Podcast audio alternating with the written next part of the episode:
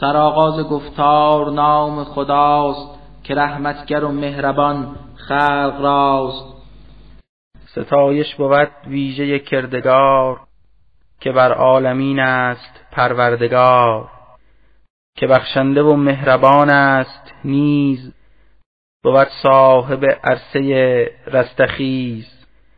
تو را می پرستیم تنها و بس نداریم یاور به غیر از تو کس به شو هادی ما به راه درست ره آن که منعم ز نعمات توست.